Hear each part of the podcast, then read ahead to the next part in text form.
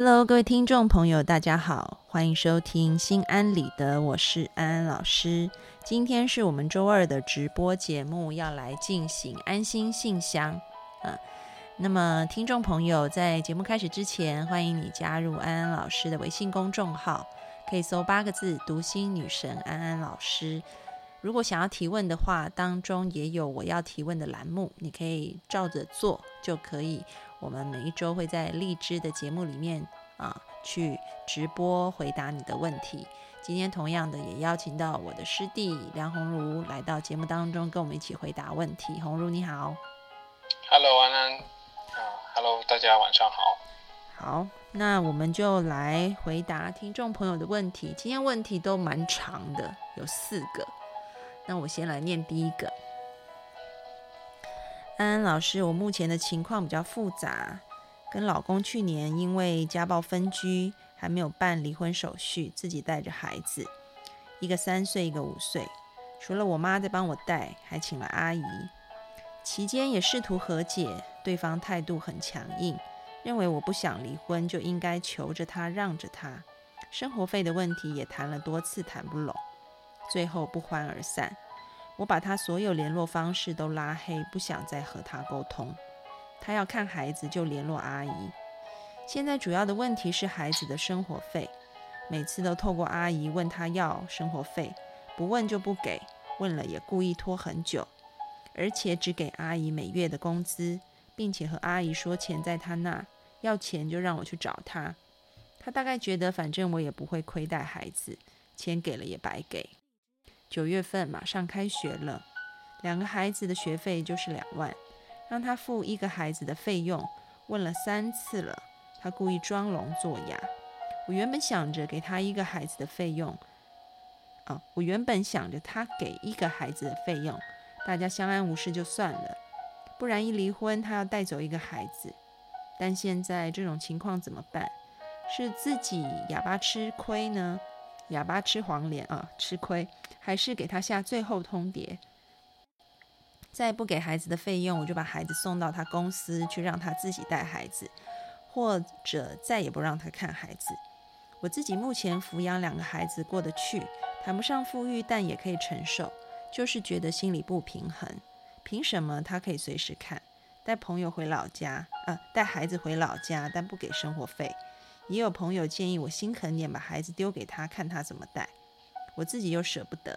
安安老师，你说我遇到这种 渣男该怎么办？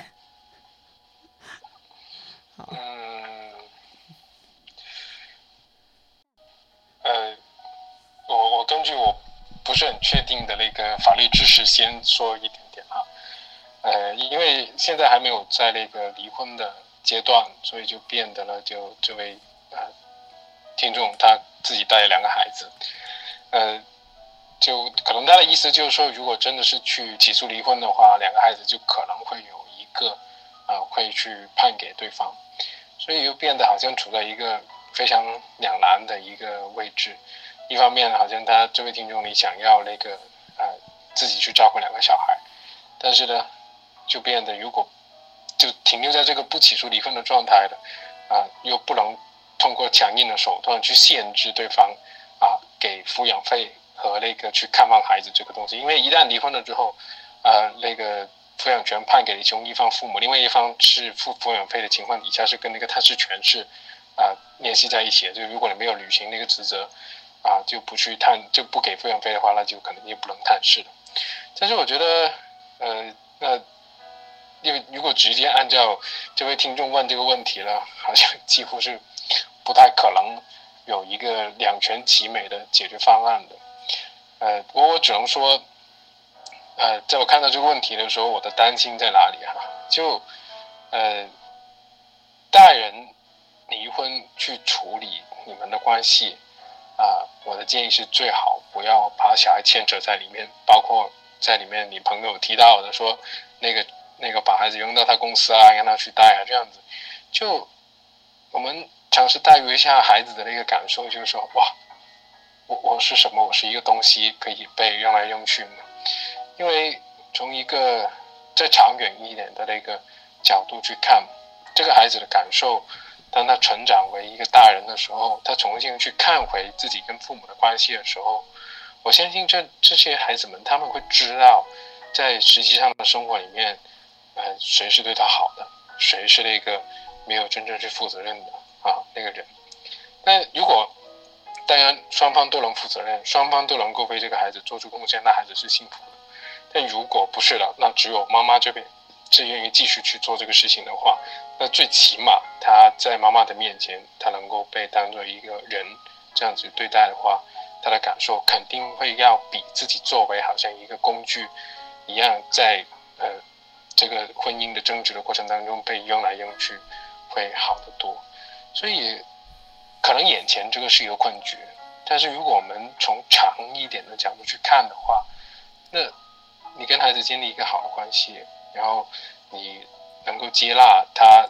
呃，现在这种状况，然后为他去考虑多一点点的话，呃，我相信最好还是不要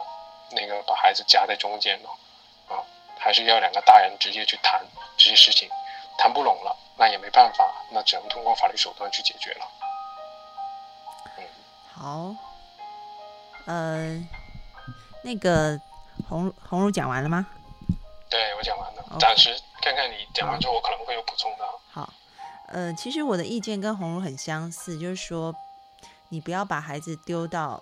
他那里去哦，因为第一个他有家暴的记录，那你也心疼孩子，所以也有可能他是一个情绪很难控管的人。以前他可以，他可能发泄在你身上，但是现在有可能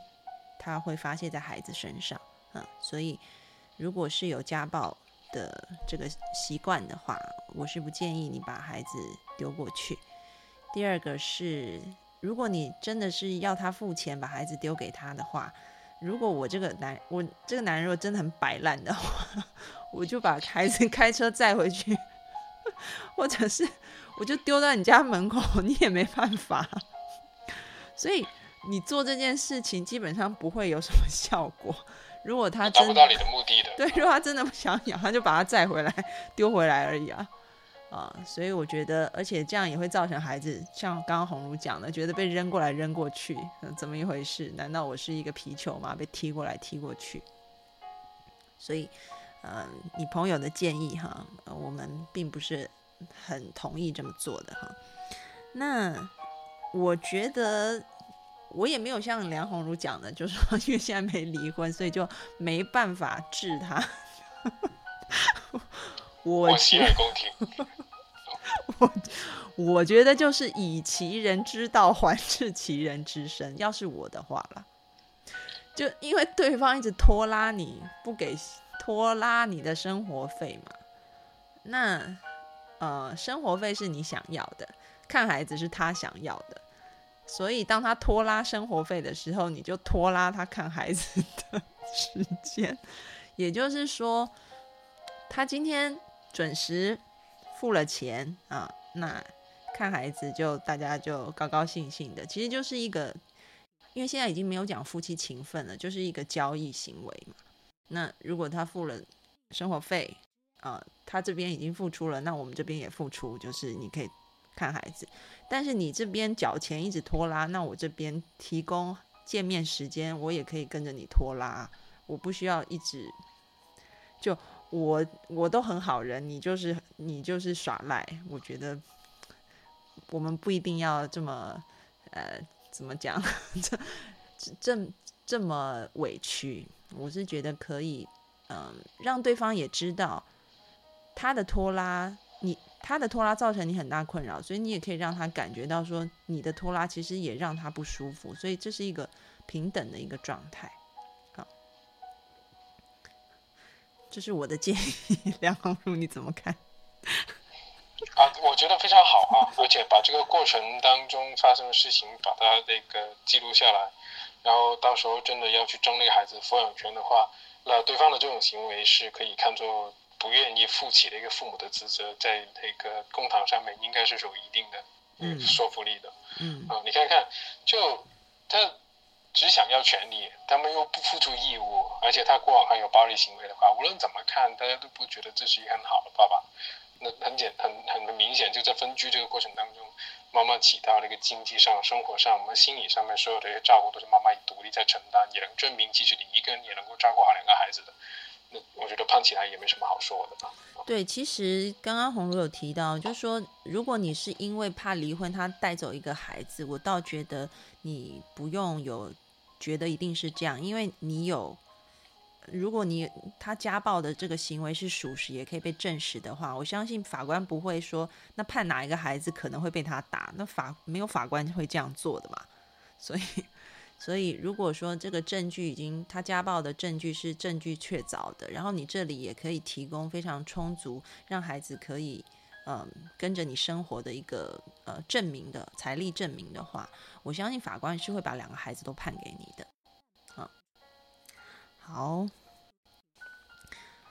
那我们就进行下一题，好吗？嗯，好。下一题，安安老师你好，我是一个被父亲家暴长大的孩子，今年十八岁了，可我马上要成为一名大学生，但我极度厌恶这个社会，我压抑了很多年，为了想让自己从痛苦中抽离出来。我在这假期里就放空发呆、刷微博、听歌，可是发现，不管自己如何的玩放松都不起作用，哭完了也不会好过。敏感脆弱的我只能不断自慰，因为不会交际，被认为内向自闭，没能力去接待身边的人和事，所以节假日经常待在家里，为自己找寻安全感。因为我宅在家。父亲就因此训斥我，我很委屈痛心。我是一个独生子女，而父亲也是一个极度望女成凤的人。从初中青春期开始，我就因为父母和学习的原因想要自杀，直到高二，因为不想去上学，被父亲被父亲打骂训斥，母亲就带我去上了心理咨询。但是那里的心理咨询和我想象的不太一样，老师说我不会做人。所以教我，他会在我每次叙述完自己内心的委屈和难过时，给我讲纠正认知的课，并布置给我一些任务。我看起来对方是做认知行为疗法的。好，不要这样，认知行为疗法来你要反对的。不是不是，我讲的就是，但是前面可能没有做好，所以让来访者有不舒服的感觉。因为那个认知行为疗法之父贝克他说，无论什么疗法。最重要的还是关系。待会我会补充说明这件事情。嗯，请继续。好，可是我胆小又怕生，始终都不敢正视人的眼睛。老师为了帮我突破，教了我很多，但我确实总因为做不到而自责压抑，因此也迎来老师的训斥。做了很多努力，仿佛从小形成的认知对于我要花我很长时间去改变。最后也因为升学考试和自己压抑的缘故，我再也没去上过课。反而是母亲去了。老师说，家长的孩子比家长的教育比孩子重要。我压抑的问题也不了了之，所以我独自承受着自己生活中的压抑。我内心极其脆弱、敏感、自卑，朋友也很少。然而我在学习上很努力，为了取得好成绩，我也把自己搞得很累。成绩好了，身心却脆弱。我没有明辨是非的能力，活得很心累。记得小时候数学没考及格，被父亲扇耳光、训斥，甚至赶出家门。我无助又害怕。他总挂在嘴上的话就是他有多辛苦把我养大，而我却做不好。他很不满意，很生气。而现在长大的我，在经历父亲的训斥时，内心的想法却是：我这么糟糕，一无是处，那你把我了结了好吗？或者我自己了结了好吗？别再折磨我了，我死了还舒服些。我真是一天都不想再有再有你的生活里活下去，连空气都不想和你在一个空间里呼吸。在家里，我不会去搭理我的父亲。放了假，我睡觉起晚了，他也嫌弃训斥，说我怎么不睡死呢？我的父亲和母亲在小时候就当着我的面吵架，一点小事也吵。我现在长到这么大，真的是感觉活不下去，太没意思了。我没感觉到他们给我精神上的一点爱和鼓励。我现在很恨，并且很害怕我的父亲，而我的母亲却是溺爱我长大，她对我很好。每当父亲打我时，他就护着我，父亲就叫他滚。而且父亲也因为我的问题打打过母亲。好，除了在我的问题上，父母亲他们之间有很多问题。我经常恶言恶语的训斥自己，我是千古罪人，自责又伤心。我这么没用，让别人这么累，那我不如了结我的生命啊！嗯，跟父母说，求你们别再折磨我了，我每天都活在恐慌之中。生怕父亲吓我一跳，突然暴怒大吼大叫，拿我开刀。我实在受不了他的情绪，恳真想恳求他别再折磨我了。我也很苦恼，不论在学校还是在校外，我不能正常和男性交流，只和女性交流，因为女生让我有安全感。我害怕男同学和我说话，和我接近，也因此同学们不会和我说话。那种被孤立的感觉，让我自杀的想法越渐加深。我就独来独往，也有不少闲言闲语。我不会表达，总觉得有好多没说到。我虚荣、攀比、自私、自责、显示、掩饰、恐惧、控制、嫉妒、讨好、争斗，儿童心理极大的压抑着我。我很想远离，也讨厌自己，只想独自一人，不想影响别人。安安老师，求你帮帮我，我该怎么办？嗯其实我听到这个问题的时候，心里面还是挺难受的。就，呃，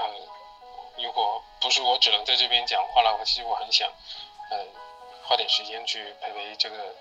啊，听众去聊一下天，或是给他一个拥抱。呃，我刚才就安安你在讲那个认知行为疗法的时候啊，呃，我有插插嘴，然后说了一句，说其实所有的这些。什么治疗什么治疗也好，最关键的都是那个治疗师跟来访啊建立的一种关系。嗯，那这种关系是什么呢？其实上个星期我跟我一些朋友在聊天的时候，我们有谈到，就是说人到底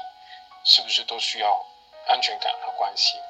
其实它可能不仅仅是人，甚至是一些最基本的一些动物，它都会有这种需求的。嗯，呃，在第二次世界大战之后哈。英国因为有大部分的人员的伤亡，以至于他们新出生的一些孩子呢，就啊没有人照顾的，因为父母可能都会忙着要去重新建设国家嘛。因为伦敦被整个德国炸的已经是支离破碎了，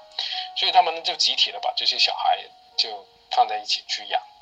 但是发觉呢，这些孩子出现很多情绪或者是身体方面的那个问题，所以我们就有个心理学家叫 a m s o r 他就开始去研究关于那个依恋这种东西是怎么影响一个人。他做了一系列的猴子的那个实验，其中有一个很很有趣的场面，就是说那些呃从小就没有跟自己的猴群在一起的小猴子，当他们重新去遇到那个猴群的时候呢，其实他们是不敢去跟这些猴子一起去玩的，啊，直到那个那些实验人员给他们很多那些。可以拥抱的那些毛绒的娃娃啊，放给他们，然后他们开始去抱着这些娃娃，然后过了一段时间之后，他才会有那个能量或勇气去跟那些啊正常的猴子一起去玩玩起来。所以，当我们去考虑这些问题该怎么办的时候，我觉得有一个最最最重要的前提就是说，嗯，到底这个人他活在这个世界上，他有没有感觉到？被保护、被安抚，然后呃有一个对象可以去依恋或者依赖的，特别是在幼年的时候。所以当我听到这位听众你的问题的时候，我觉得啊，一方面你爸爸对你的那种批评啊，他好像已经内化成呃一个声音了，就好像你在这个提问的结尾的时候，你也会。很矛盾，你一方面又很讨厌爸爸这么对你，一方面你又开始就你也去批评你自己，你用一些非常负面的词语去形容你那种声音，就好像你爸爸的一个声音的再现一样。所以当你问，如果问我该怎么办的时候，我想第一点很重要的事情就是说，先不要再用这些词语去形容你自己了，因为我觉得你所经历到的这些事，我相信都是无辜的，你不应该这么被对待。所以你更不应该，就是说，同样的用这些那么不好的词语去形容你自己。呃，你怕男生那只暂时只愿意跟女生交往，那没关系嘛，因为那是你能做的事情。那你现在啊考上大学了，准备离开家了，那就是意味着你在一个新的空间、新的环境、新的天地里面，可以离开你爸爸对你的这些批评，你可以去建立一些新的关系，去探索一个新的世界，同时你也可以去换一种方法去看待你自己和对待你自己。就不要在心情不好的时候，再一直用一种很不好的方式去去形容你自己。就因为当你脑袋里面那种批评自己的声音太强大的时候，你有些时候很难看到自己可爱的地方。就这个东西可能需要慢慢去练习啊。我记得安娜你的那个训练课里面，其实应该有帮助大家去怎么看到自己有好和不好的一面对吧？所以我觉得。在这一点很重要，你要看到自己其实有好的一面，就是说在这么多年以来，你都用你的方法啊撑到现在，寻求帮助，想办法啊，而且等着你的将会可能是一种更有可能性的东西。因为觉得原来心理咨询师不好，你可以重新找一个啊，你可以就原来觉得有那些男孩子对你不好，那你可以在那个大学里面看看有没有一些啊能够让你舒服的一些男生，开始一种让你舒服的一种。相处的方法，但是我觉得所有这些怎么办的一些前提都是，呃，你需要先有一种你对待你自己，也是能够让你舒服的，能够去停在那边，不去继续批评，不去继续否定你自己的一种状态，啊啊，这是我的一些想法。嗯，好，谢谢红茹。刚刚红茹在讲的时候，我就突然想到一个新闻。嗯嗯，这个新闻。呃，就是有一个马戏团，我不知道是在哪里的，我忘记了，是是，我忘记哪里的马戏团。然后他们失火了，结果后来大象被烧死了。然后，但是他们说那个大象是怎么样？它很大一只，绑着它的那个链子是很细很细的，所以其实它只要。花一点点力气，稍微一用力，它就能够挣脱了，它就可以走走了，它就不会被困在那个马戏团里烧死啊！但是呢，它为什么它不走？他觉得自己挣脱不了，是因为他还是很小的小象的时候，他就被那个链子绑着。他在很小的时候就觉得我不可能的啊！然后他即便他现在已经比那个链子壮几十倍、几百倍，他都还是觉得自己不可能。如果这样觉得，那可能碰到一场火，嗯，明明是可以，他可能脚他脚趾头动一下，那个链子可能就断了的的一件事情啊。但是他还卡在以前那个还很小的、还很弱、很很刚刚出生的那个小象。所以安安老师看到你的状况，也非常非常的想要给你一个拥抱。那同时，安安老师也要鼓励你。其实你现在是一只大象了，你不再是那个小象。你十八岁，即将要去念大学，嗯，你会脱离这样子的一个环境，脱离这样子的一个父亲。那么这时候，你就要常常看到自己已经成为一只大象，而不是那个小象。所以，你不需要再用原本小时候的那个链子，那个链子是父亲链上去的，不用再用。就就像梁红老师说的一样，不要再用这么多很负面的词语去看自己，啊，不要再去重复父亲对你的啊一些批评，而是你要看见自己，其实我是有很多潜力的，可能这些潜力现在还没有发挥出来，啊，所以刚刚你在后面讲了很多很多的词语，但是安安老师也要邀请你去看啊。你说你有虚荣，但其实你应该也会有非常，呃，我们所谓很 pure 的那一面。你说你会比比较，但是你的比较也可以跟自己比较。你说你自私，但我相信你也曾经帮助过别人。你要去看你刚刚形容的这些词语的另外一面，你有没有？不要只看到你还是那个小象的样子，你要去看你，你现在已经是一只大象了。你可能有这些缺点，但同时，你可能也有他们反面的优点呢。因为每个人其实这都是一条竖线，每个人身上都会有缺点。就像你说自私啊、自责、显示等等等等这些，我们身上也都有，我身上有，梁老师身上有，每个伟人身上也都会有的。但是我们就是在日复一日，我们不断的去看见自己可以往更好的目标去，一点一点的去修正自己啊。所以你现在十八岁，从一只幼象要变成丞相啊，要看见自己是有能力的。那么，嗯，另外一方面就是安安老师想要讲一个故事哦，就是刚刚红茹讲的是你要开始去看见你自己的优点，然后不要再用那么负面的语言一直呃说自己。那么我还鼓励你在上大学以后，你可以去啊、呃参加一些社团，这样的社团是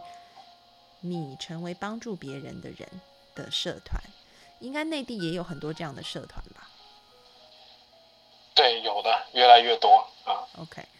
好，为什么要这样子做呢？啊，我想讲一个故事啊，这个故事是我亲身访问的一个人。那个之前我应该也讲过梦想骑士，嗯啊，呃，我可能有些听众听过，有些听众没有听过，我就再讲一次。梦想其实是台湾的一个基金会，嗯，他的这个成员年纪很轻，才二十几岁，啊，那他这个东西是这个基金会是怎么成立的？其实是，呃，我去访问他的时候，这个是一个女孩，然后她小时候被父母遗弃了。那台湾会有社工把他们放到寄宿家庭里，但是那个寄宿家庭可能都一阵一阵就要换，所以其实他一直都觉得好像没有什么安全感，好像也没有归属感，是一个被遗弃的孩子这样。那等到他长大，他选择做社工，因为他想要去帮助像他一样被遗弃的这些小孩。但其实他说他自己心里一直有伤，这个伤是真的有人爱我吗？就是虽然我想要去帮别人，但真的会有人爱我吗？啊，然后这件事情，当他提出这样子的需求的时候，你会发现，其实爱是一个流动的。你很渴求爱的时候，你可以先试试看付出一些爱，你会发现，也许爱的对象，也许你失去的那些爱不会从你的父亲身上来，但是会从其他人的身上来。这一个梦想骑士的创办人，他就辅导，也是跟他一样被遗弃的一个孩。那孩子就跟他说：“这世界上不会有，不会有爱的。”那他是社工，他当然要跟他说：“是有的，是有的。”他自己可能也不太能说服他自己，你知道。后来那个小孩子就说：“我告诉你，这世界上没有钱，你什么事都干不了，就是钱是最重要的，爱不是。”他就，他就，他就说：“好，那他想要去反驳这个他辅导的小孩子嘛。”然后那小孩子就说：“你的梦想是什么？”然后，嗯、这个梦想骑士的创办人他说他呃从来没有离开过台中，就是呃台湾的一个，他也不算台湾的一个县城，就对，如果对比于大陆的大小，就是一个县城。他还没，他一直到大学毕业，他都没有离开过那个县城，然后他也在那个县城里读大学。然后那个他辅导小孩子就跟他说：“好，那我你你去完成你的梦想，然后呢，你如果可以不花钱完成的话，我就信你讲的话。”，然后这个女生她就赌上，她就说：“好，我就弄给你看。”这样子，后来她就真的就没有带一毛钱，他就出发了，他要去环岛旅行。他说他一开始心里也非常非常的害怕。但没有想到，他真的完成了他的旅行，没有饿过肚子，也没有露宿街头。他说：“真的就是有人会伸出援手帮助他，让他睡在家里，也会有人资助他，给他饭吃这样子。”然后他说，在这样子一个挑战自己的旅行当中，他发现自己其实最帮助。帮助最大的不是他成就了什么事拿来要去说服他要辅导的孩子，而是他说他那个受伤的心一再一再的被治愈。他发现他的父母没有给过他爱，因为他根本不知道他父母是谁。但是竟然有人可以给他家里睡觉，可以给他饭吃，而且是陌生人。所以他说，原来爱不见得要从自己的父母身上给他，而是透过了其他的方式给到他。他发现自己是被爱着的。啊所以他说，他的那一种对爱的那种渴求，就在他挑战自己完成这个旅行的时候，得到了一个医治。那后来他回到，后来他回到那个他的工作岗位上去，他就决定要带很多这种嗯很茫然的孩子去做一样的事情，就是不花任何的钱去旅行，去旅行，对吧？然后所以后来慢慢就越做越多，然后就成立了这样的一个基金会。甚至他们现在还带孩子去，好像云南吧，还是缅甸，就还离开了台湾。对，甚至他有跟我说，他们还去波兰、去欧洲都有。但他说他们其实后来，我就说会不会很危险啊？他说其实他们是一团人，所以其实接待他们的人都比较害怕，因为他们 一群没有钱的人。对，他就说那群接待他们的人都比较害怕，因为都是有很多是男孩子嘛，然后又高头大马，都青少年。嗯，嗯，所以，嗯，安安老师要讲的是说，如果当你去上大学的时候，你可以去参加一些服务性的社团。哈，也许你觉得我自己不会讲话，我不会表达，那要做什么？其实服务性的社团可以做很多事情的。那个。像以前安安老师在香港的时候，有时候我会去，就是那时候我们就会有一群朋友嘛，然后我就可能会发布一些讯息，啊，结果就召集，比如四五十个，我们就去做义工或什么。那去的地方不一定，有时候我们去老人院，那些老人已经老到，你跟他讲话，他可能啊也听不见，就是你不一定要去朋友他们对吧？对，就只是陪着他，比如说，我就只是帮他按那个，因为他老了，手不是就是会，呃，怎么说？血液循环不是很好。对他，他手会蜷缩嘛，那我可能就是只是就是帮他按手啊，对啊，这样子。那你走的时候，其实你会发现他，他可能就会紧紧抓着你啊，然后你就会知道说，其实他在跟你表达，哎，谢谢你这样子。当你付出爱的时候。你会得到别人也会有爱给你的，就像我刚刚讲的梦想骑士的例子一样。当你愿意付出爱，你会发现这个爱不见得从你给爱的那个人身上来，也不见得是从你原本非常渴望得到的人身上来，而是上天会透过其他的方式，让这样的爱在你的心里让你得到满足。啊，所以看重自己，不要看小自己，然后试着。先把你的爱的循环器你自己先点燃，啊，离开家了，上大学了，去参加一些这样子的社团，你会发现，哎，慢慢的爱在我生命当中循环起来了。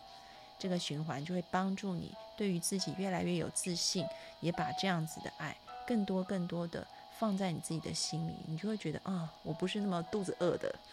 啊，我是可以吃饱的。我讲的吃饱就是对爱的这一种满足感。啊一定是可以慢慢慢慢起来的，嗯，好。我我想说一件小事情哈，呃，呃，你记不记得我们在广州的时候去见过那个绿芽基金会的主席蔡文芳女士啊？他今今天 K 了都还找我，啊，那个他们好像最近要办一个活动，对，啊，然后他他。昨天好像发了个那个朋友圈，就是说，其实公益或者是去帮助别人、爱别人，是每个人每天都可以去做的事情来的。嗯，就因为很多人跟他就他一直在做公益嘛，然后很多人跟他说：“哎，等我退休了，我去帮你。”哎，等我有钱了，我去帮。对对，我有看到他发的。对，其实我我刚刚好这几天也在想一件事情，我说你捐一毛钱也是捐，你去那个呃。捡一下垃圾也是捡。我之前有个朋友，他带他几个弟妹出去玩，本来去烧烤的，但是那几个孩子看到那个路边的那些共享单车被扔掉了一个水沟里面，他们几个小学生把它一辆辆捡起来了，然后就也是我觉得在做一些非常好的事情。所以当我们假设说我们去做某些我们觉得应该做而且有意义的事情，都要给那么限制那么多限制的时候，其实我们在某种程度也是在被某条锁链所绑着的，不是吗？嗯嗯啊，其实你你你稍微一动，你就可以让这个世界在你自己的感官里面不一样了，嗯，对不对？嗯啊，所以这完全就是我们没有必要把整个世界拱手相让给某一种很糟糕的那种对待别人的方式。嗯我们本来就可以通过自己的行为，就是告诉别人，嗯我可以用不同的方式被对待，或是对待别人的。嗯，是的，所以希望这个听众朋友今天听完了以后啊，我们可以看到一阵快乐的大象。嗯，对，好，那我们接下来第三个问题。安安老师好，我与男友相恋三年，却一直隐瞒他一件事。我告诉他我是高中毕业，其实我是小学毕业。男友的家庭条件不错，亲戚几乎都是小有名望的人。他前妻以前以及前一妹子也是师范及研究生毕业，他高中毕业就去了部队待十二年。他的亲戚里有一个表妹也是小学毕业，他就很瞧不起她，经常说他没读什么书、没见识之类的话。我的家庭情况是我三姐妹学历都低，我父早亡，母亲养大我们三人，她也很苦，长大不想人瞧不起，对外都是高中毕业。呃，我很自卑。嗯、对外都是高中毕业，不太理解是应该讲对外应该都是跟别人说自己不是高中毕业的。OK，好，我很自卑。他想在工作上，就是这个男朋友啊，想在工作上安排我。别人跟他说高中学历太低了，现在到政府部门上班，起码大学本科。本科，他心里不是滋味，但也无可奈何。若还让他知道我是小学毕业，我想象他失望的眼神就可能会走极端。我无法面对内心深处的自卑。小时候辍学后，曾向母亲表达我要回学校读书，可她说家里没钱，加上我成绩不好，读了也没用，要我继续在厂里打工。我清楚的记得，我回答是学费我自己挣，成绩不好我一定努力。母亲没有同意。我那时每月工资都全部寄给了她，真是恨她的目光短浅。现在与男友准备论及婚嫁了，我该跟他说吗？他本身就是个很现实的人，即使现在不说，他以后发现了怎么办？谢谢安安老师的解答。嗯，但其实我看完这个问题的时候，第一反应就是说，呃，这位听众他实际上小学毕业好，但是他跟别人说他是高中毕业，大家都不会怀疑的，所以这这个有什么区别了？你你明白我意思吗？嗯，就是呃我想跟这个听众说的，就是说，那个你可能在你的那个正规的学历上面，你仅仅是就只是小学毕业，但是在你身边的人，他可能都觉得，当你说你自己高中毕业的时候，从来没有人怀疑过这件事情，那是不是意味着在他们眼里，你已经具备了这样的一个能力？就是说，最起码可以说明你的那个学历是不能说明你的能力的。嗯，这个是不是有点绕？不会啊，挺挺挺直接的。对对啊，所以就是说，你看，呃，有些很好玩的事情。之前那个我不不知道是哪个互联网公司曾经有一个人叫唐骏啊，在大陆，他不是伪造自己的学历嘛，说他自己是外国某个学校的一个博士，然后就拿了非常高的那个工资，在公司里面做了很多年。那直到后面有人怼他说他那个学历是伪造的，他才那个被解雇了啊，因为诚信的原因。但其实那几年他在当 CEO 的时候，公司也没啥问题啊。就有些时候，我我觉得，就像我们这种做咨询师的话，就伪造自己的学历，当然不太好，因为这个毕竟是一个非常严格的、很专业的一个工作。但是，是不是什么工作都一定是需要那个学历去衡量你能不能把这件事情做好啊？我觉得这是我一个非常大的一个疑问，而且，呃，就像刚才有些听众啊都已经在说了，就是说，当你觉得现在啊学习对你来说可能非常非常重要，非常非常重要的时候，那为什么对，不从现在开始学了，就是说，呃，现在是不是一定要把所有钱都呃给妈妈，然后是不是能够为自己去留下一点钱去做你的学习的那个资金呢？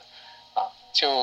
我我我记得我刚出来工作的时候呢，有个前辈就跟我说，呃，你一开始没有钱那，很正常的。但是呢，你一定要给自己的一个钱里面留下一部分，是让自己去成长和学习的。无论是哪个往哪个方向都好，一定要留下这样的钱。所以，当你的担心这件事的同时，我真的非常鼓励你，就开始为自己去计划，就看看你现在所面临的那个生活里面，啊，有哪些事情是可以通过提高你的知识、提高你的技能，或是提高你的一些官方学历，能够去让你生活变得更好的，就可以去看着这个去进行。就如果反过来说，如果你男朋友，他因为你学历的事情，然后不喜欢你的话，我我是比较难理解的。就是，所以你的意思说，反过来说，如果男朋友跟你说我幼稚园毕业而已 就是如果男朋友，那所以我就 我就觉得这很难理解的，就是说一个人看上去他的能力有高中毕业的水平。那干嘛还要拿了一个比这个水平低那么多的小学毕业的证书去证明一个人的能力呢？不是不是，我现在讲的是说，如果男朋友跟他说，其实我只有幼稚园毕业，那这个听众你会嫌弃他吗？对，这是个好问题。你知道，就是那个呃，其实博弈论呢，哈，就好像很高深的一个玩意。他一开始的时候，那个 John Nash 他是在什么情况底下明白这个东西？就他一直觉得自己长得很矬哈，所以他跟他同学去泡吧的时候，他从来不去不敢去追那个最漂亮的一个妹子。但是后来大家都发觉，全部人就对后来他发觉，大全部人都是这么想的，于是他后来就勇敢的去那个在大家都不敢的时候，就追了一个最漂亮的妹子，然后那个妹子就变成他第一任太太。啊，这个可以有一个新的讨论，但是。就是因为啊，有点岔题了啦。就是刚刚刚刚我们提到说这个听众的问题啊，然后至于说那个是不是学历越高越难追，或是长得漂亮越好追，这个我们之后讨论。对，就就其实我大概的意思就是说，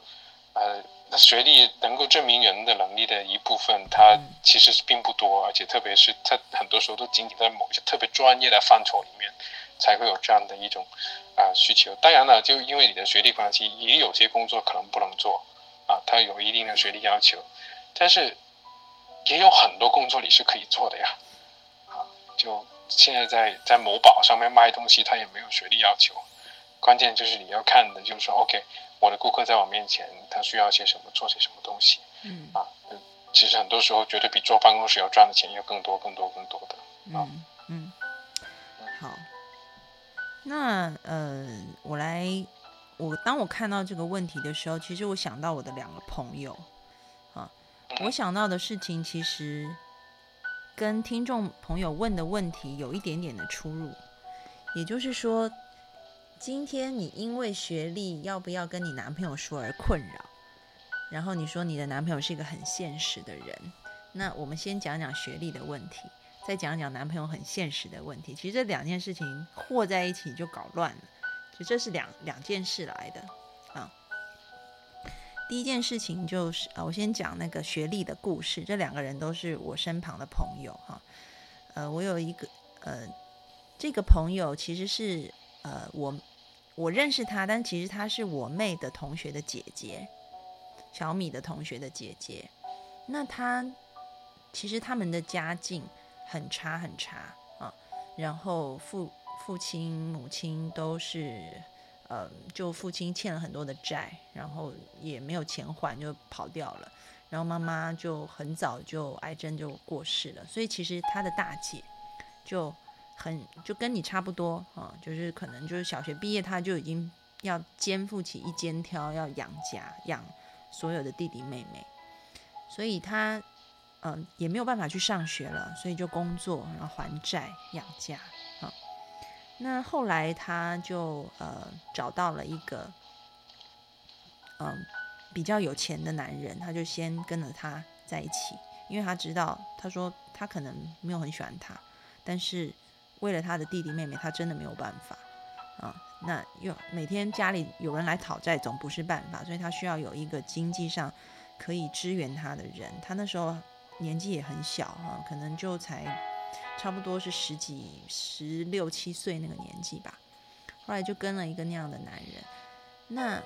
后来跟了他以后呢，他开始学习做生意，然后慢慢的就越做越好。然后后来他就开始回去读书啊，就一面。一面工作，一面利用这个，就是台湾有那种晚上上课的学校，我不知道内地大陆也有啊，内地也有哦，有啊。OK，好，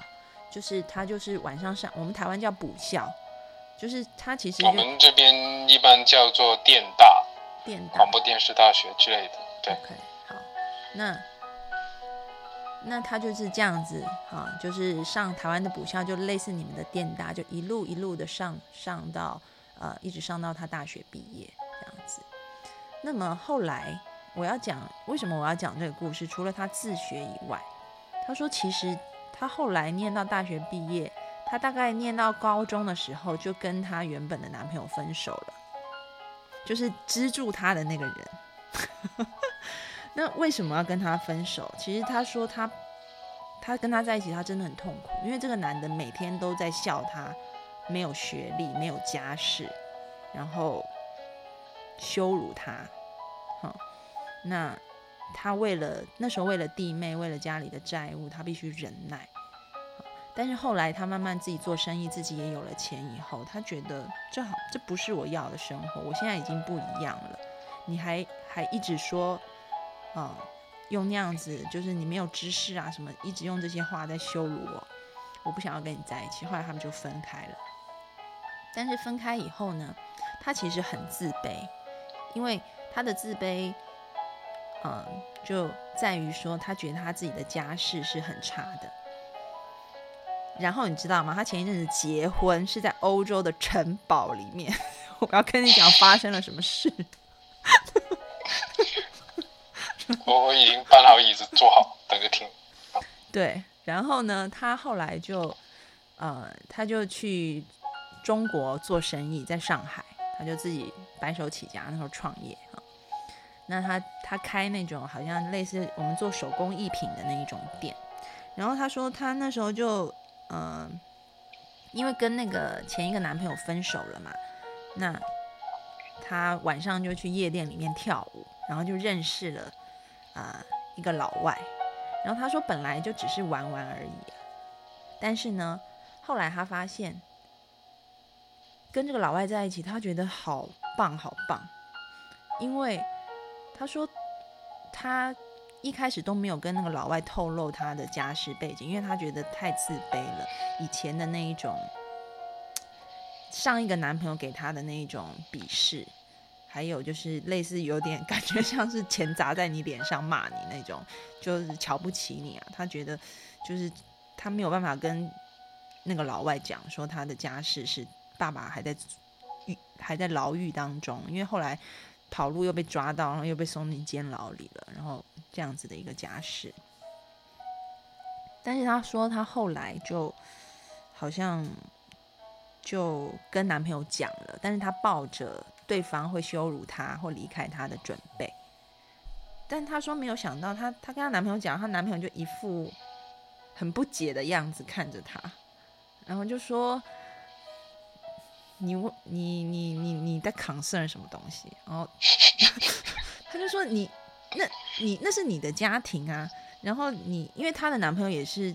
因为她男朋友家是非常好，我要讲就是。”她男朋友是欧洲某国家外交官的孩子，是家世很好的孩子，所以他很自。对，他应该是传统的贵族吧？对对对，有一点是那样子。对，所以他觉得他不可能，他不可能跟这样子的人交往，这样。所以，但是他后来觉得说，好，我还是要跟他老师讲我的背景，这样。然后学历啊，那她男朋友就一副觉得。不知道你你在扛胜什么，就是那种莫名其妙的脸，就说那是你爸，那是你妈，那又不是你。然后我爱的是你，又不是你的学历，又不是你的家世背景，你到底在担心什么？然后他就说，他那一瞬间，他突然发现他自由了，然后他觉得他这辈子就是要嫁给这个人，你知道？他觉得终于有一个人不再因为他旁边的这些条件在看他，所以他很幸运啊。然后他们结婚，现在就就生活在欧洲这样子。那安安老师要讲这个故事，这是一个真的故事哦。然后我要再讲另外一个故事，这两个故事对照一下，你自己应该可以想一想，你会有新出路。另外一个故事是我以前的助理，香港的助理，他妈妈。他妈妈也是一个很能干的人啊，但是也是学历很低，也是也是好像是小学毕业吧。然后呢，后来他妈妈在一个公司里面做，做的也很不错。那那个公司是他妈妈的同学，好像是老板吧开的。然后后来他妈妈就有一点像那种 Four A，呃，大陆是不是叫 Four A？就是那种弄汽车的 Four A 店，是不是？四 A 四 S 店，四 S 店，对，后来就越做越大，就大到坏，好像可以代理一个国际的牌子还是什么的。但是因为他妈妈学历不好，然后国际那边的代理商就说要有要有硕士以上的学历。然后后来那个我的助理就说，他就帮他妈妈去报名，就是也是国内一流大学，就是下插插门大学的。的的那个 EMBA，然后我就说，哎，那不是 E，因为台湾的 EMBA 是要有前面学，比如说你要大学毕业，工作多少年的经历嘛。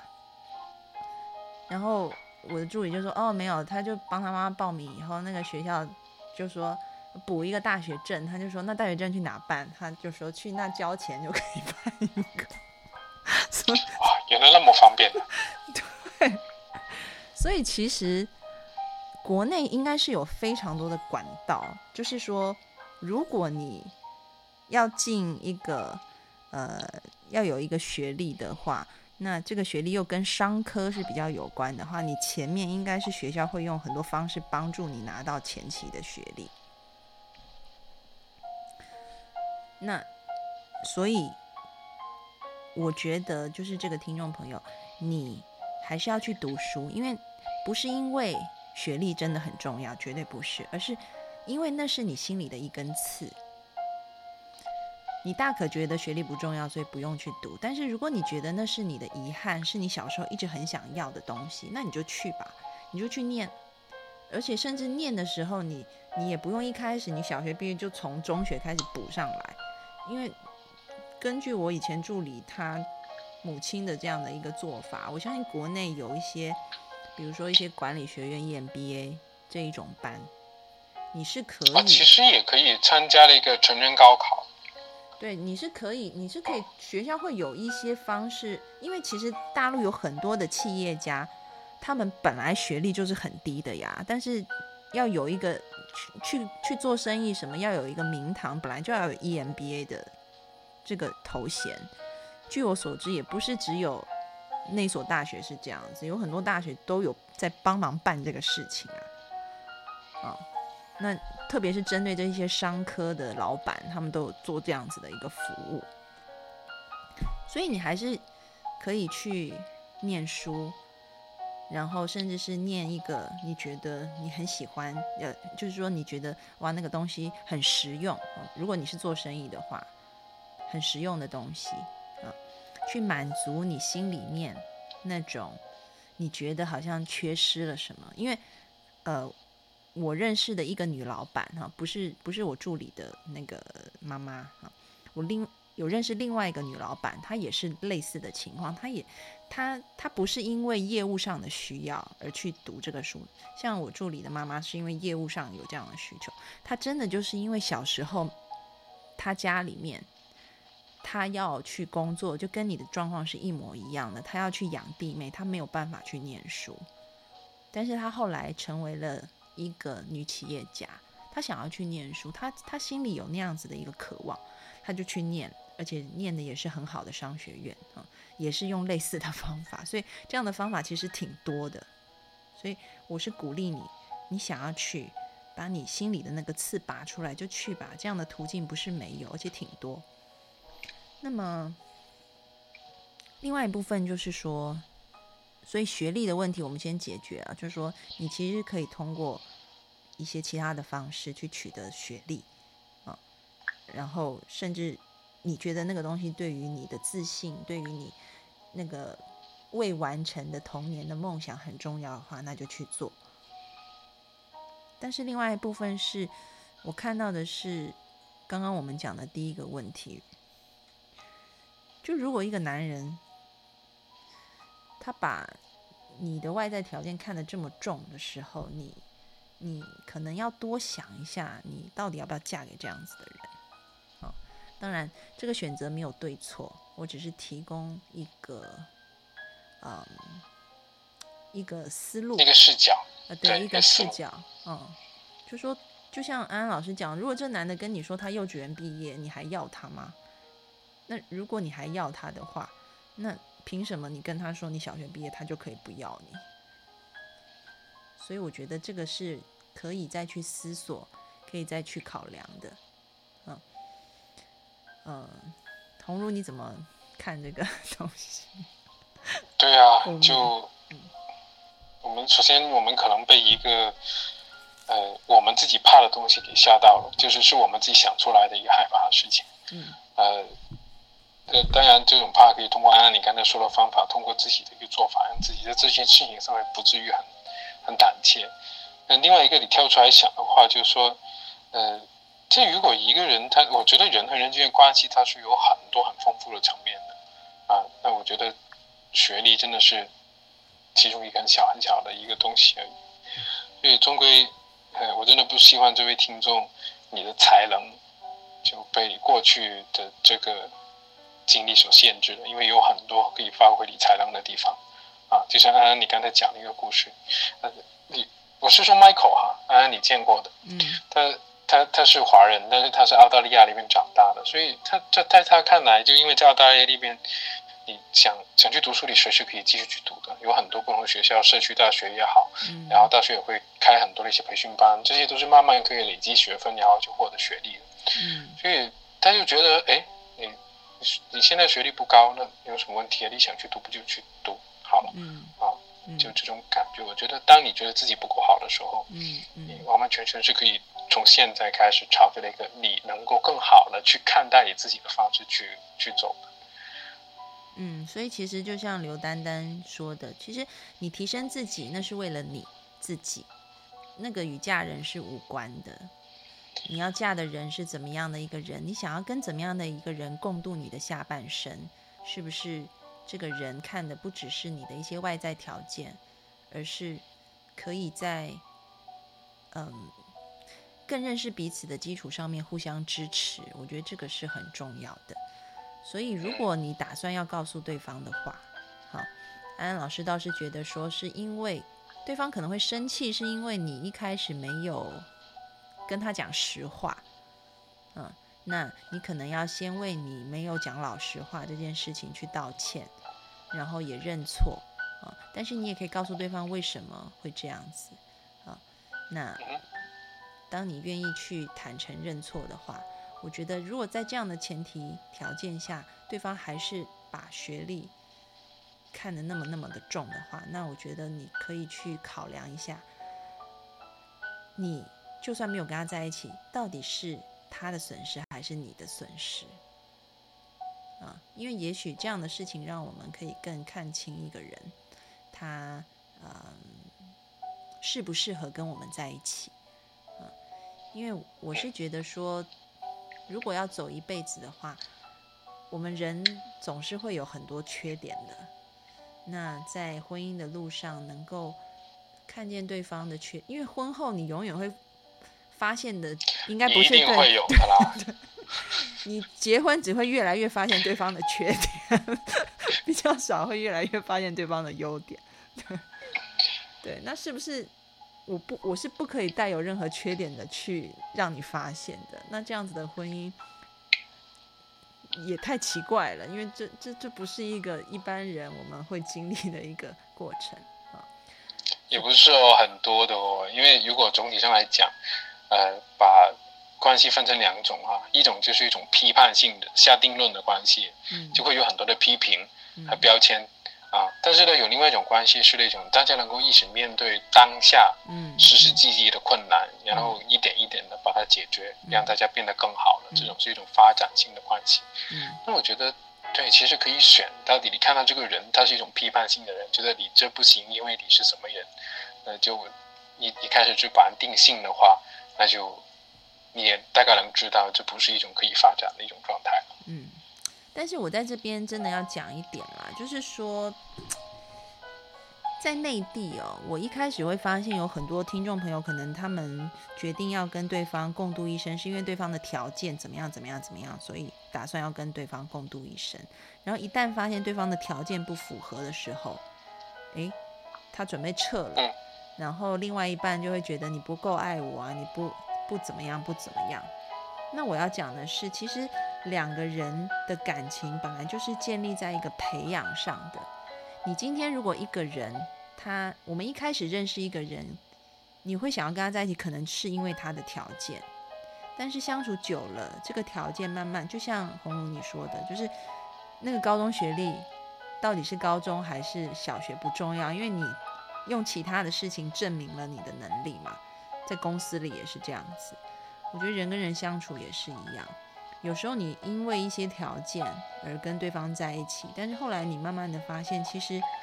那个条件的决定因素就越来越薄弱，越来越薄弱了。所以，如果你现在的阶段是跟你男朋友认识没有很久，那我觉得你也许可以，嗯，就就如果认识很久了，我觉得跟男朋友说这个事情，如果他还是把这件事情看得很重的话，那可能代表是不是在感情的这个经营上面，一直都还是在用条件论在看对方，而不是用感情培养出来的一个基础去取代了原本的那一些条件论。那如果说是这样子的话，就可以去重新考量一下，你要不要跟这样子的人在一起。啊但是如果你们才刚刚交往，比如说今天如果你跟对方才刚刚交往，然后对方还在用条件论去看的时候，那我觉得，那这时候他用条件来看是是 OK 的啊。所以安安老师刚刚讲的，并不是说用条件论去看对方就不对，不是这样子，而是那个是最开始的东西。你后面慢慢两个人有感情了，逐渐的，一开始的那些条件就变得不是那么重要了。好，嗯，虽然我们这个问题已经讲了很长了，但是我还补充一件很好笑的事情，啊、跟这个有关的。呃，上周啊，我在深圳参加了一个积极心理学大会哈，然后里面有个论坛，就是我们在讨论到底我们要怎样的关系和怎样的伴侣。就其中有位有有个主持人，他要调动现场气气氛嘛，他就说哦，将来这个人工智能那么发达，是不是可以就用那个机器人来当那个呃伴侣了？那这样子的话，就它能够满足你所有的需求，然后它能够陪伴你。然后我就突然间想到一个很好笑点，在那边说，就说啊，那个机器人它肯定是有很多的专家以及大数据能够帮它不断的升级它的功能的，然后以及它思维的能力以及模型它的学识，对吧？但是这个人他作为一个伴侣说，他能不能像那个机器人一样，那么好的去提升自己，要发展自己的？就最后会配那个机器人不断在进步，但是这个人就进步不上去了，机器人最后会不会把人抛弃了？嗯嗯，我觉得蛮有可能的。对啊，就是如果在一段关系里面我们不是成长的话，呃，只是在判断你原来就是怎样的话，可能会被机器人鄙视的。嗯嗯，好，那我们就进行最后一个问题。嗯，嗯好。小时候我在父母身边待到四年级就回老家上学了，因为父母在北京开店面，而不是北京户口的孩子不能在北京参加高考，所以父母提前把我送回老家适应。在父母身边那几年，因为母亲店面生意繁忙，无暇顾及我，我的学习也不好。妈妈本身就重男轻女，所以他不但他不但没怎么照顾我，还撕过我的作业本。那时候他看起来像个疯子，而且北京的小孩又有排他性。我记得在北京上学的时候，与同学之间的关系也不融洽，还发生过几次大的矛盾。一个女同学说我，我打了她的脸，老师让我站在教室外面站了半天。可这些我母亲全不知道。再加上小时候我被人威胁了，当然我也没告诉他。后来回到老家学习，寄住在各种亲戚家，但是同学之间的关系很快乐，所以也渐渐忘记。忘记了那些不快乐的过去。后来高中毕业，我就没有上学，待在父母身边，在店面帮忙。过两年，父亲去世了，家里的柱子，我作为老大就得撑起来，所以我扛起来店面的生意，和母亲一经营同一间店面三年。我心中特别难受，堵得慌。我是个倔的人，而二十年的生意已经把他变成了女强人的那种性格，强势。但是他又能力有限，他说的话都是反的。像他想说前，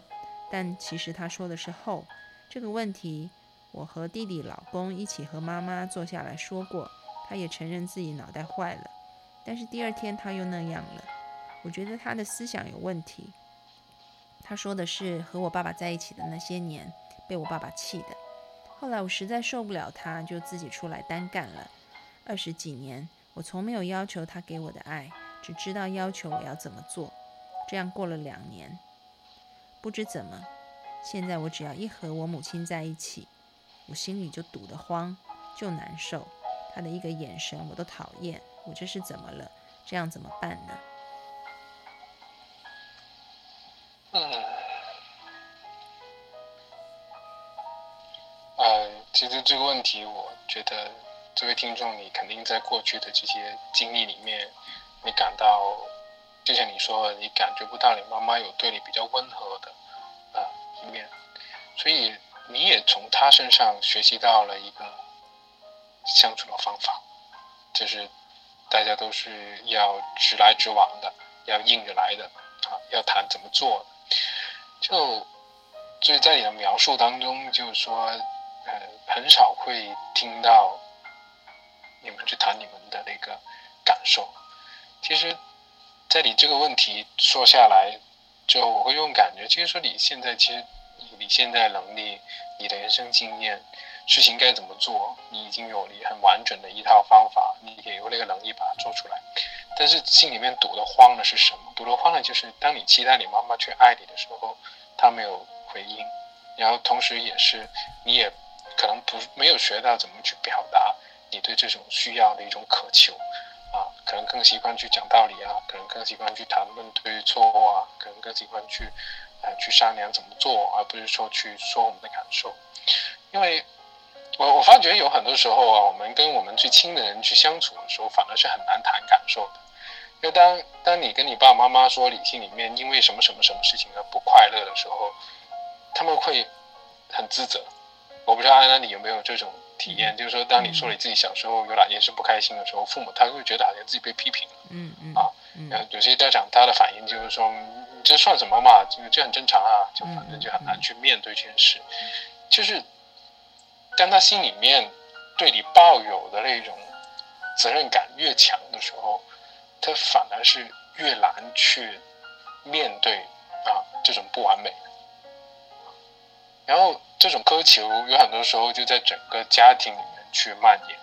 就好像你讲的，就是说妈妈说反话，他说前实是说后，那我们很多人都这样的，甚至有些时候是因为我们说了之后是改变主意，那可不可以呢？我们作为一个人，我们可不可以改变主意的？那改变主意这个过程，或者是他拐弯抹角的去表达的时候，这个过程，我们能不能接受我们有这样的一面？就是说。就是说，我们能不能接受我们有些时候是不统一的，我们是矛盾的，有些时候自私的，有些时候是那个不好的，但同时也有好的，有有有为了他人的，有去奉献的这些东西，这些都是会出现我们的体验里面。那体验就是体验，它它不需要那么快就去评判好和不好。我相信，当你能够去把你自己内心的体验用一种不批判的方式。去呈现在自己面前的时候，啊，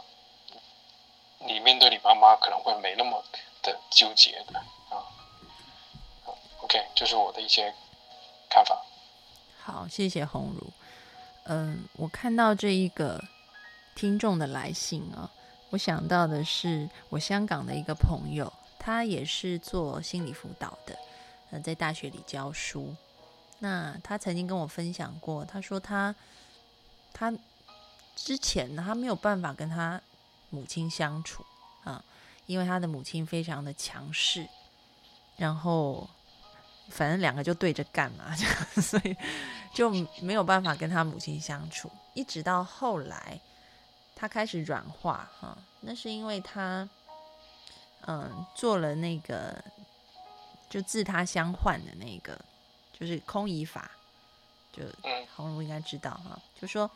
在呃心理心理咨询或心理治疗里面有一个技巧，那这个技巧是呃你扮演你的母亲，然后你进入他的心情、他的状态，去体会他的感觉以后，然后对这个自己，就是啊假设假设红儒啊怎么讲呃就好，比如说。安安老师现在就扮演我自己的母亲啊，然后我去体会他为什么会这样对我哈，他小时候也经历过什么，他长大经历过什么，所以他可能会产生这样子的现象。以后，然后呢，用这样子的一个心态去对着我自己去讲一些话，也就是说，你在一个已经进入你母亲的啊心情，你母亲的状态底下。你是完全能够去同理他的时候，他就发现我我的这个香港朋友，他就发现原来他母亲为什么会那么强势，是因为以前的生活实在是太逼迫人了。如果他不这样做，因为刚好这个这个朋友的父亲就是一个比较软弱的人，所以整个家里的担子全在他母亲一个人身上。嗯，他被环境弄成这样子，所以他的母亲变成这样。但是我们以前都是知道是知道，就像这个听众朋友一样，知道是理解，但是不能去体会。那香港的这个朋友，他就是做了一个这样子自他相换的一个这样技巧，以后他说他真的体会到他妈有多，他妈妈有多么的苦，然后他突然就升起了一种怜悯心，他就说，好像他就没那么恨他，他就没那么讨厌他。也比较有耐性，可以去跟他相处。然后呢，接下来他又发现一件事情，就是原来他也在模仿他妈妈的对人的方式。因为我这个朋友也是很能干啊，大学教授，一个老就是就在在香港大学里面干教授，也是一个很能干的女女孩子啊。她就说，其实她也很强势，对她的男朋友，其实也在重复她妈妈的那个模式，因为她觉得，啊，她要独立，她要能干，哈，她是大姐等等。诶，她也开始去反思，当他又出现这样的性格的时候，啊，又出现这样的行为的时候，他一方面会反思说，啊，我又掉入那个我妈的，就是同样的模式里了，哈，所以我要。抽离出来，我不要再陷进去，一直用我妈重复的模式对人啊！我不需要像我妈一样一直觉得很苦很苦啊！其实我也可以依赖我的男朋友，不见得什么事都要替他做主、替他担。但另外一方面，他也可以理解妈妈为什么会这么强势这样做，所以他同时也会升起一种比较能够怜悯他妈妈的心啊！所以。他不仅是自己的行为改变了，他同时对他妈的态度也改变了。啊，他自己那种强势的行为变得比较柔软，他对他妈妈的那一种本来很厌恶的态度也变得比较柔软。然后他说，当他自己变柔软，对他妈的态度，对他妈妈的就好像我在骂脏话，对他妈妈的没有没有，大家能理解的，对他妈的。对他妈妈的态度也变比较比较 soft，以后就不再跟他妈妈对着干的时候，他说他妈妈好像也变得比较没有那么强势。对啊，那是一种气氛来的。对，所以他就说，逐渐逐渐的，他跟他妈妈的关系就慢慢的软化下来，然后慢慢的去修和啊。所以这个听众朋友，我看你写的这一些文字，我知道你理智上绝对是可以理解妈妈为什么会这样的啊。你说他跟爸爸的状况等等的，但是那个都是一个理智上的理解，真的鼓励你。也做一次心灵、心理上面的体会，也许就用我们刚刚讲的那个空椅法啊，这空椅法可以是你，你可以搬一张椅子，或者是你去找一个心理治疗师，大部分人应该都会做，这个不是很，这个这个这个技巧是很普遍的一个技巧，去找你们城市里面的呃，就是呃心理咨询师，可以说你想要，其实远程也可以。远程做空椅法也是可以，只是那个视频要这样对着啊。对对，没没关系，这是可以商量的，这些可以商量。哦，可以找梁红茹。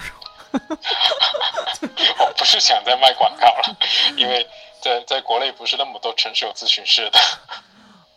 哎哦哦，不是不是国内大部分人都大部分咨询师懂做的嘛？我我这个我不是啊，这不一定用这个方法啊，这不一定用这种方法，有很多种方法可以做到。好，那让你自己啊，可以去进入你母亲的那种感觉，你就比较能够觉得他没那么讨厌了。说，我们不能说一开始我们就可以真的就很接纳、很爱他，不一定。但至少你心里面会知道说，哦，他原来可恶之人必有可怜之处啊，这个就是他的坏。也是因为他以前曾经经历过这些事情，你不再只是理智上知道，而是你能够感觉到，你对他的那种愤怒就不会那么多，你就比较会有一些包容心对他，然后同时也去把这样你这样子的体会，也同时会让你自己给自己一个提醒，就是我是不是也在重复他的模式？那如果是的话，我现在开始，我就一步一步的改变我自己。当发现自己又掉进去同样模式，就跳出来，重新选择新的行为模式，一再一再的操练，你的那个大脑神经回路就会形成新的神经回路啊。那相信你态度软化下来，去对你妈妈的时候，她的她的态度也会跟着转变的啊。那这是我的建议。我我最后讲个故事哈。我终于有故事讲了，不仅仅安安在讲故事。呃，这以前呢有一个教学的案例，就是一个也是非常顽强的一个阿姨，因为她丈夫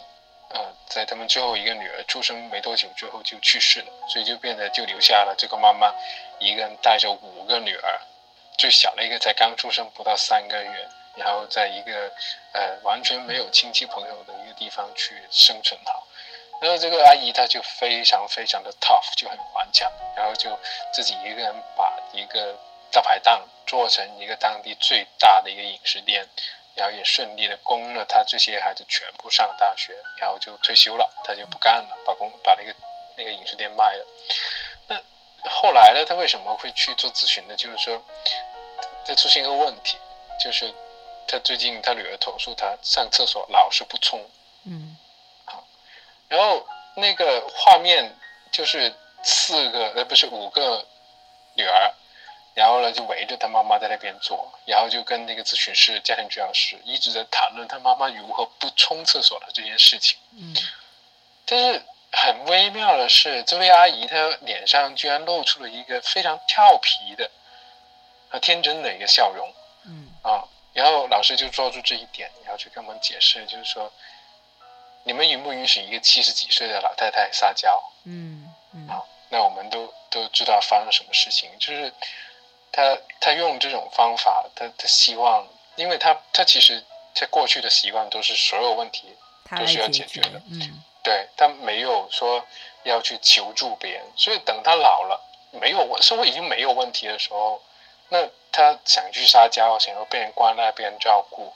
那他他就用了这个很委婉的方式去表达出来，虽然大家觉得这是一个很滑稽、很搞笑的事情，就是永远都要让他女儿帮他去冲洗邮件。嗯啊，就当我们开始明白这件事情的时候，我们其实我们可以尝试去看，其实一个无论多顽强、多厉害的人，他都有需要被关爱和需要被温柔对待的时候的。嗯，所以就是这位听众，你也是啊，你的妈妈也是，嗯都是需要的。所以我们可以先从温柔对待自己开始，然后把这种感觉能够啊传开去，然后再去温柔对待你的妈妈。嗯嗯这是我想到的。嗯，好，谢谢红茹。我们今天讲了很久，我们今天讲了一个半钟头。对啊，可能要跟听众交代一下，就是因为提问的人比较多哈，然后我们几乎每周只能回答四个问题。嗯那如果就本周没有回答的话，就意味着下周会啊去回答得上的啊。嗯好，谢谢红茹，也谢谢今天各位听众的收听。我们下周二一样会有直播啊。那如果有这个问题想要问的，欢迎你们加入安安老师的公众号；没有问题想问的，也欢迎你们加入。每天安安老师都有原创的文章啊，然后相信会是你们很好的这个心灵甜点啊，不是鸡汤啦，跟鸡汤有点区隔。好，谢谢哦。然后那个公众号的名字，你们就搜八个字“读心女神安安老师”就可以加入了。好，谢谢大家，那我们下周二见喽，拜拜。好的，拜拜。